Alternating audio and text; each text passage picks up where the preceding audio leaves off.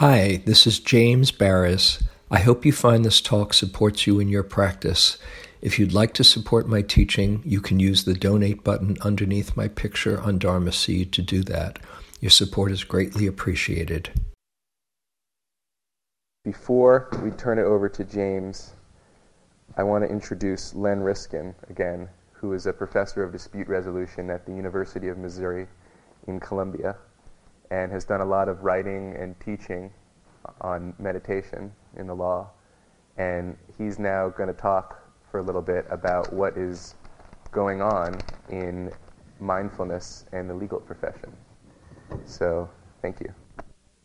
Thanks, Doug. Uh, so, uh, since uh, nineteen ninety-nine, I've been uh, uh, teaching uh, meditation to law students and lawyers and mediators, and writing about it, and trying to keep track of uh, of what's going on in uh, all across uh, the country, and to some extent abroad, in this realm. And I, I want to acknowledge that a lot of what I'm going to describe uh, has roots in the uh, Center for Contemplative Minds uh, early projects, early nineteen ninety-eight, ninety-nine, two thousand uh, retreats for students from uh, Yale and Columbia law schools, and for for uh, lawyers, which uh, tra- in which Charlie had the lead. Um, Uh, not all of these flow from that, but but lots of these activities do, including a lot of mine. Um, so I started this uh, program called the Initiative on Mindfulness in Law and Dispute Resolution, partly as a vehicle for keeping track of what's going on, and every year, about three times, I send out an email list of forthcoming events in uh, mindfulness, law, and dispute resolution. So if you're interested, uh, there's a sign-up sheet out there. Um, Why? Before I, I, I quickly tell you what's going on, I just want to hit a couple of points about why I think these things are happening, and why uh, it might be important for the legal profession. Um, none of these ideas are new. Uh, they're things you've heard uh, a little bit about in the last in the last couple of days. Uh, but the one main purpose for lawyers and law students and mediators to be involved is simply to feel better. Another is to perform better on basic tasks um, by being able to listen, by feeling more relaxed, by being able to concentrate. And then there uh, is another kind of goal, which has to do with improving the kinds of services uh, that, that we offer. There was some talk here uh, a couple nights ago about what's wrong with legal education and what's wrong with the profession has been a a steady theme here. Um, and there are lots of uh, efforts to change things in law schools and in in the profession and in mediation, new ways to think about negotiation, about mediation, um, collaborative law, therapeutic jurisprudence, holistic law, all this stuff that with which many of you are familiar and many of you are involved. And the problem is, uh, is just this. We can teach This, these new ways of thinking in law schools and in C L E programs. Uh, and a lot of people don't get, get it at all, but most people can get it in an academic setting. Uh, but when it comes to applying some of these ideas in practice, in the fire of practice, a lot of us uh, actually have trouble, and so we revert to our habits and uh, become, in a word, more adversarial. The idea, uh, the value of mindfulness is, uh, as you've all heard and everybody knows by now, it's that you can catch yourself. You can catch yourself uh, before you react based on habit, uh, and be present enough to maybe do exactly the right thing uh, that's needed in that moment with these particular people, rather than relying on either general principles or habits. So, Um, I see mindfulness in this profession as really foundational for the kinds of changes that a lot of people have been uh, trying to foster, and that are happening to some extent. So that's the the background, and the various programs I'm going to, going to describe to you all have different purposes. Uh, they don't all have all of these goals, and uh, who knows what happens. I'll say a word at the end about what happens to the various individuals who who get into these programs. Um, I want to mention, uh, so what I want to do is talk about what's going on in law schools, law firms, C L E, mediation, um, and in one court program that you probably don't know about in my home state. Um, in law schools, there are efforts to teach mindfulness meditation in some four-credit courses. Uh, I've been teaching a course called Understanding Conflict, a required course in a L L M and dispute resolution program, which has a lot of meditation, and have my faculty colleagues have approved a course on emotional intelligence, which is uh, largely uh, going to be uh, meditation. At the University of Miami, Clark Freshman over here in, introduces mindfulness meditation into his negotiation courses and tries to measure the effects uh, on, on how students negotiate. At Hastings, uh, Chris Knowlton, who is over here, uh, introduces uh, mindfulness into her negotiation and mediation courses and into the similar courses offered by a bunch of her uh, colleagues. And there's similar things that are going on at a few other schools. I'm not going to be able, I'm not going to mention everything that I know about, and I probably don't know about everything, although I probably know about almost everything uh, in this sphere, because I spent a lot of time trying to find out. Um, there's a lot of non-credit uh, efforts at law schools. I mentioned the three uh, big retreats for uh, Yale and Columbia Law School students. Um, at at least two law schools, there have been a series of mindfulness-based stress reduction programs. These are eight-week uh, programs uh, developed at the University of Massachusetts by Jon Kabat-Zinn and his group. And uh, University of North Carolina has law school has a, had a series of these. At my school, at the University of Missouri, we've had three, and we're having another one next semester. Um, at Harvard Law School, they've there've been a bunch of things. The Office of Student Life recently sponsored uh, meditation training. Uh, the Program on Negotiation has sponsored three symposia on mindfulness in the last uh, in, in the last few years, including a big symposium uh, that uh, Doug just mentioned. Um, there are uh, sitting groups, at least at uh, at Berkeley, at uh, North Carolina, at Missouri, and maybe. maybe other places, just informal once-a-week uh, gatherings. Uh, there are two new law school organizations that I think are significant, one uh, mine, which I mentioned. The other is uh, at Harvard Law School. It's called the Harvard Negotiation Insight Initiative, uh, part of the Program on Negotiation. Its purpose is to study contemplative practices from uh, various wisdom traditions, in order to see how they can improve uh, theory and practice of uh, negotiation, dispute resolution, uh, lawyering. Um, this program uh, has put on a number of, uh, of conferences, including, I'll, I'll come back to that, I'll tell you that in a minute. Hold on, I want to move to law firms. Um, this the main uh, big stuff that happened beginning in nineteen ninety-eight and ninety-nine was at Hale and Dorr, large Boston firm.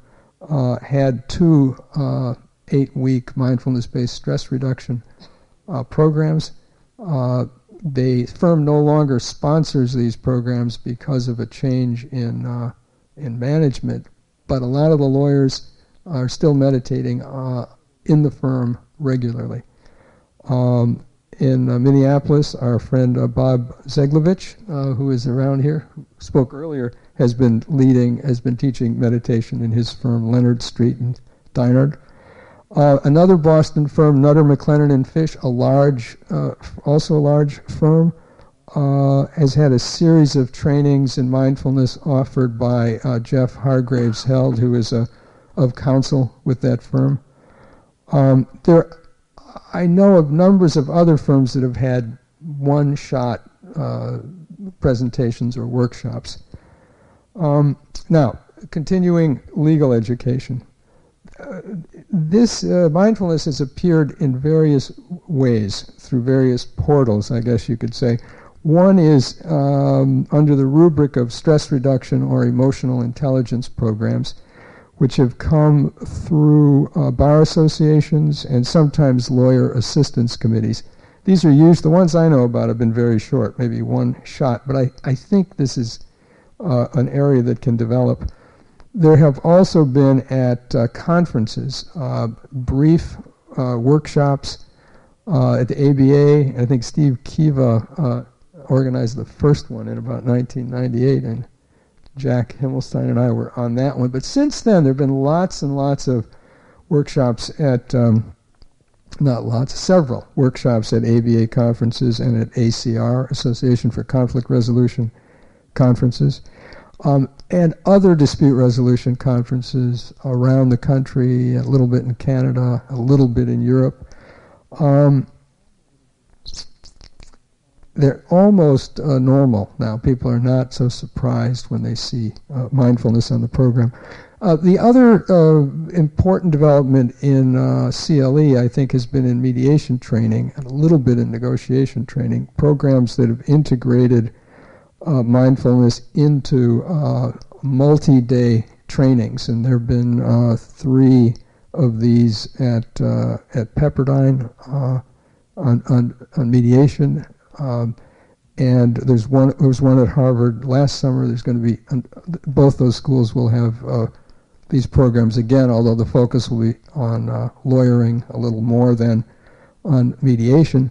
Uh, but in the Harvard program this summer, uh, and there are brochures for Pepperdine and Harvard out there. There will be uh, three workshops dealing with spirituality and uh, dispute resolution and. Uh, Norman Fisher and Jack Himmelstein will be teaching uh, one of those, and I'll be teaching another. Um, so in some way, and these, by the way, are almost the reverse of this kind of program. This is really a retreat with some elements of a workshop in it. These other ones are really workshops with some elements of retreats in them. Um, and we, we all know about Mary's, uh, switching a little bit, Mary has a regular Dharma group for lawyers. Um, there are probably other things going on, as I say, that I don't know about, but that's a quick run-through. One other thing I want to mention, because you probably don't know about this, in Saint Louis, Missouri, there is a, a court, uh, a program in the criminal courts, or connected to the criminal courts, in which a different form of meditation is used, T M, Transcendental Meditation, which is really not like this. It's a mantra-based form of meditation, but it has some uh, of similar effects. Uh, under this program, seven criminal court judges are ordering a lot of, most of the people on probation to take Transcendental Meditation, and they're having very wonderful uh, results in terms of uh, recidivism, reduction of recidivism, and two or three members of the Missouri Supreme Court are on the steering committee of this uh, local organization, and the guy who's running it, who is connected with the Maharishi, uh, tells me he's teaching a lot of judges to do uh, Transcendental Meditation in Saint Louis. I don't know of a similar program in mindfulness, um, but I don't know why. I don't know why that couldn't happen. Anyway, in the beginning I talked about various uh, purposes uh, for these programs. And they all—they don't all have the same purposes. Not everyone who starts such a program knows what their purposes are, and we never know what's going to happen when uh, people get into these programs, which I'm sure is true in any retreat. There's, is this just for stress reduction, or is it, is it to, is it for liberation? I don't think teachers or sponsors or promoters have any control over what happens to the people who uh, who come in. So I've seen all kinds of. of effects on uh, people I've worked with, and I'm very much of a junior uh, kind of a teacher. Uh, and uh, some have had quite dramatic uh, impact, and on some, and on others uh, no impact, whatever, and, and many more sort of an intermediate impact. So that's my quick uh, report. Uh, Doug, have I gone over my time already? Thank you. I, I don't know. Okay. Thanks. James. Yeah. So um, there are, were a number of questions, but actually uh, there's not that much time, and because uh, I know at nine o'clock people are going to be um, meeting and being in uh, groups together, exploring the topics of interest to you. Uh, but wanted to start with um, two questions and see where it takes us. The first, the first I want to. Uh, share a few thoughts and then open it up and see if there's any other responses. The question is, what is the relationship between compassion as expressed by the Buddha and love as expressed by Christ. And this is uh, this it's a it's a very um, profound question, and also uh, a question that um, I want to explore the the deeper implications of, and share with you something that I've gotten interested and involved in, and welcome any input you have. Um, you know, the the truth is the truth, and it comes in many different packages. Um, love is love, compassion is compassion. In, in Buddhism, compassion is the heart that is open in, uh, in relationship to suffering, the quivering of the heart uh, that, uh, that opens to suffering with strength and centeredness, uh, and that it is a divine abode because it evokes that quality of caring that's a sublime state. But the basis of compassion is that sense of connection, interconnectedness. Um, what the question goes to, I think even uh, more than the definitions of compassion and love, is the importance of different expressions of the truth and of spiritual values uh, that can reach many different people. The Buddha didn't teach Buddhism, Christ didn't teach Christianity, and Jack Kornfield, when he was leaving uh, Thailand and coming to, uh, to the States, asked his teacher, Ajahn Chah, do you have any advice if I begin to teach? And Ajahn Chah said, yeah, you might call it Christianity.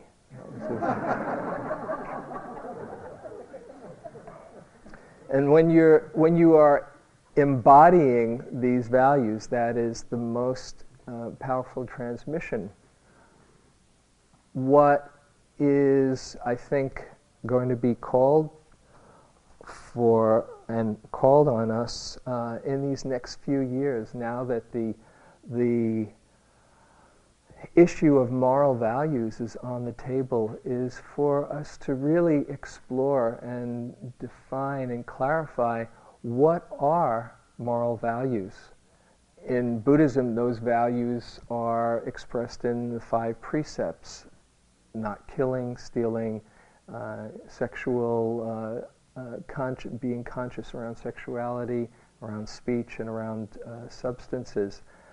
Basically, a spirit of non-harming. And those, if imagine if if our country and the world had that as a definition of moral values. Uh, and we are starting to work uh, with interfaith, uh, developing an interfaith network where not just Buddhists, but Christian and Jew and uh, Muslim and Hindu, all starting to come together to clarify what, just what moral values are, and um, um, really go deeper into this, this question. One of the projects that I'm involved with that I want to share with you that can perhaps be a catalyst for some interfaith um, deep discussions is a, uh, right now a conscientious objector project uh, that uh, Spirit Rock is exploring um, offering. And what we would like to do, what we intend to do, um, is to have young people start to explore their moral values, their values, clarifying values, and go through training where they are um, taking precepts, where they are looking for themselves what really matters, and arriving at, if they do, for themselves, the understanding that non-harming is an integral part of their spiritual life, and develop a portfolio over time, so that if and when there were a draft, that they have a kind of um, uh, record, and not just going through hoops, but internally have transformed uh, and clarified their values. And uh, the idea would be for there to be that kind of a program, not just at Spirit Rock, but at um, any Dharma center, and we're talking to other Dharma centers uh, around the country to offer that kind of a program, and also um, speaking now with um, with uh, Jewish and Christian uh, organizations and churches, particularly in the Bay Area.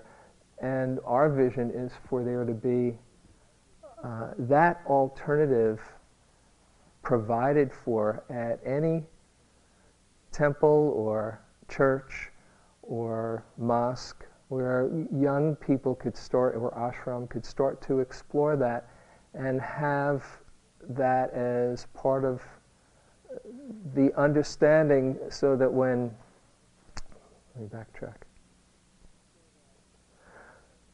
so that as conscientious objectors they can contribute to the community as community service, and that that would be part of the program, giving back to um, giving back to the community and showing their patriotism as an alternative to military service.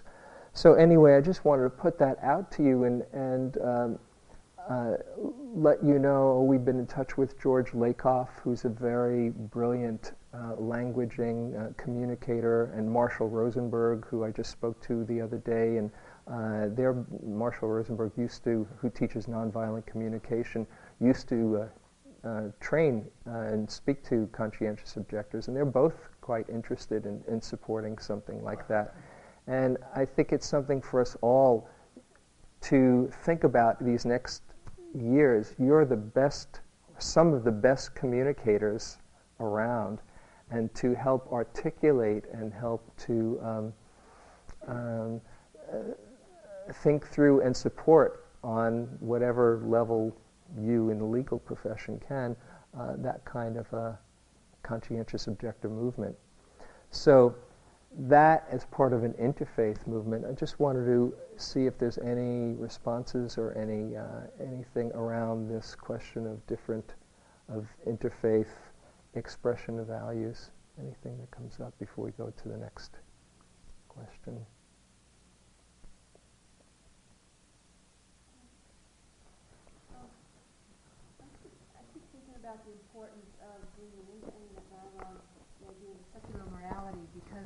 Once you're focusing on a religious-based morality, there's a whole issue that George Lakoff talks about, you know, that the standards are outside of ourselves, from some higher being. And that opens it up to a lot of the vulnerabilities around the fundamentalist religions. So just... I, so I didn't quite get the... Well, that, that it seems the idea of a lot of religions is that the mor- our sense of morality comes from whoever the supreme being is seen as. And that's different from a morality that's developed within ourselves. And it sort of opens the door to sort of legitimizing fundamentalism, and then the fight is, well, whose supreme being is the more moral? Mm-hmm. And that there needs to be more of a language around the secular morality. And, and I would hope George Lakoff is including that in his mm-hmm. thinking. Yeah, absolutely. Yeah. Thank you. So anyone who has a, a child between the ages of twelve and twenty-six, this is uh, on people's minds, and we just want to address that as a, as something to, to think about, and we're working on it here. Um, so here's, a, here's another um, question. How important is right livelihood, assuming that as lawyers we do not directly kill anyone, and we do not manufacture weapons? How much more of an inquiry is it helpful to make about the nature of our work? Um, and uh, rather than any one of us answering the question, just we can s- open it up to see what you think. What's your response to that question? What is the important, how important is right livelihood, particularly with, with regard to lawyers, to frame what you do in terms of right livelihood? So, yeah, Tim? Well, the way I'm dealing with it, because uh, my practice is entirely representing developers. And, and I get permits for large-scale development all over California.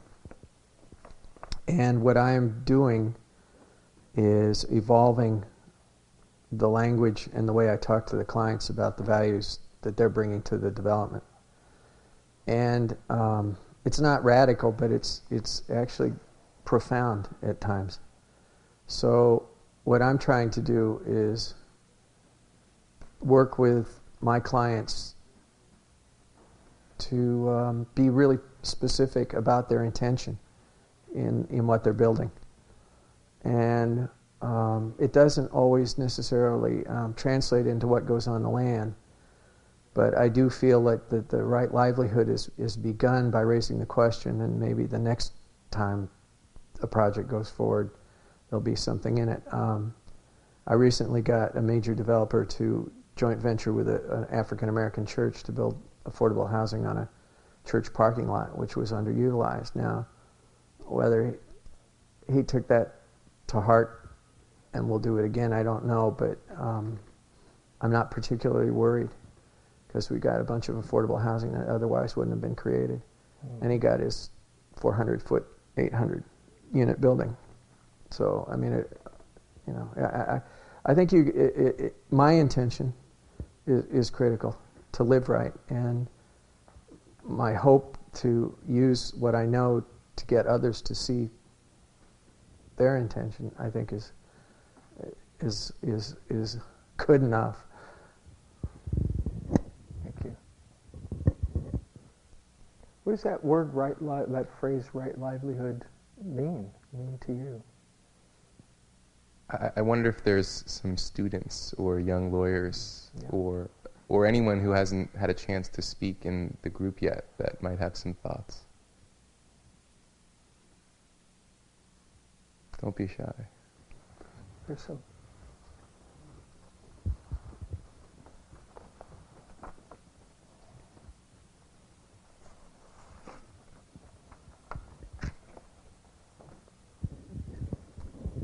My name's Abby.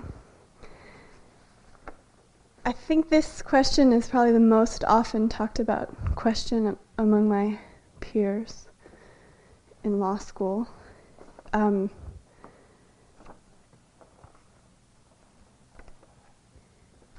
and it's, but it's really hard to speak to without feeling right. And um, I think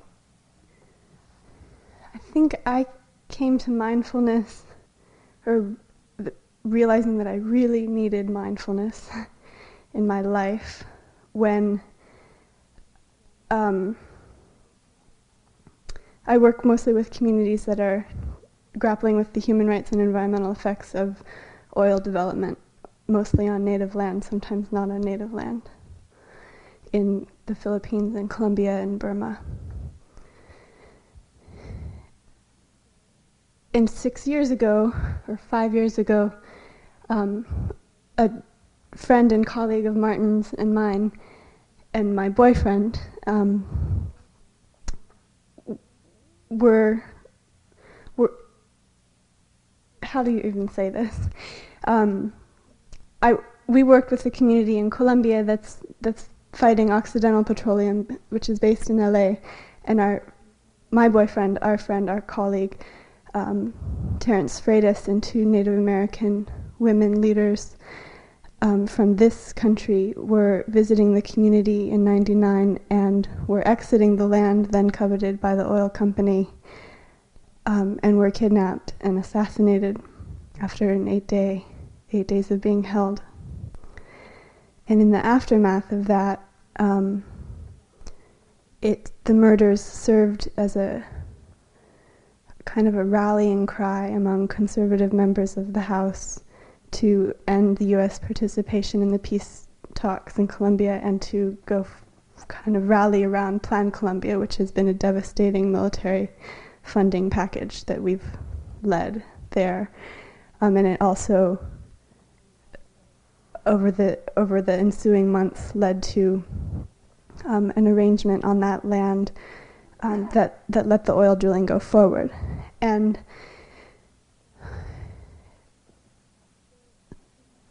there, it, be, it was clear to me and to, to several others after that that in dealing with the members of the House and dealing with um, the environment minister um, from Colombia, and in dealing with the um, P R people at Occidental, that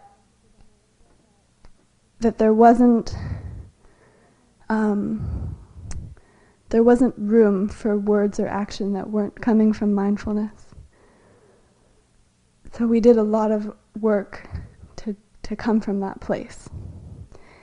And in that work, I learned about the, the precepts as Thich Nhat Hanh, who is a huge inspiration to lots of us um, in how he and his community and the School of Youth, Youth for Social Service in Vietnam during the war um, dealt with it when their friends were assassinated, or when their friends um, lost their lives to the peace work that they were doing uh, during the war. And the way that, that I understand right livelihood from his teachings is that that you don't do it if it leads to killing.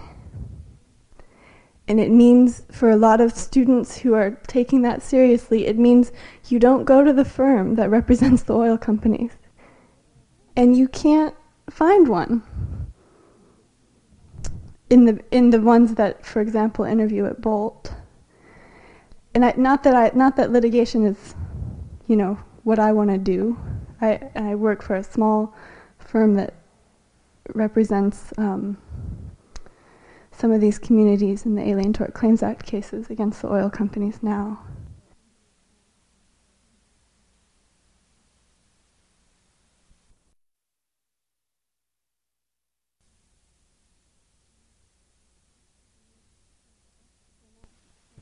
Which are not uh, also not necessarily mindful environments, um, but I, it it does. Um, I think the line for me personally, probably because of uh, this, how real and high the stakes are, not just for our colleagues from the North who have been killed, but but also for the people whose lives are destroyed by these companies and by our addiction to oil here. Um, but I, I think for me the the line is drawn a little differently than than just if we're not manufacturing weapons and we're not holding the gun. Um, and I don't know how to talk about that here without being super moralistic. I Please don't hear it that way, because I, I get it that everybody has a different place of drawing that line.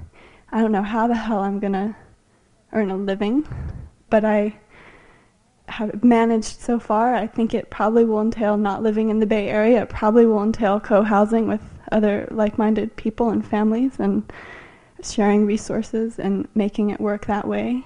That's a happy vision to me, not a sacrificing vision. Uh, and I'm not saying that I have figured it out, but I th- it's it's definitely on the table in all of the conversations I have with other students who are choosing not to do on-campus interviewing. Thank you.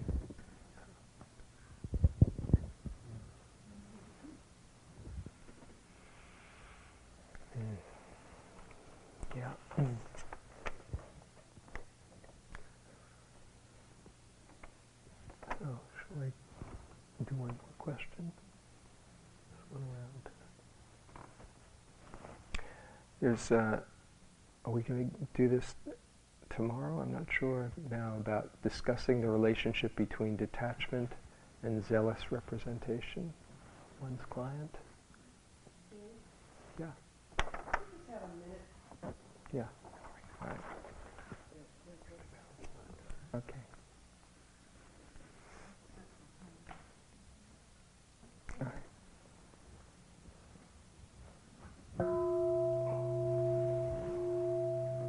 So we could just sit for a few minutes.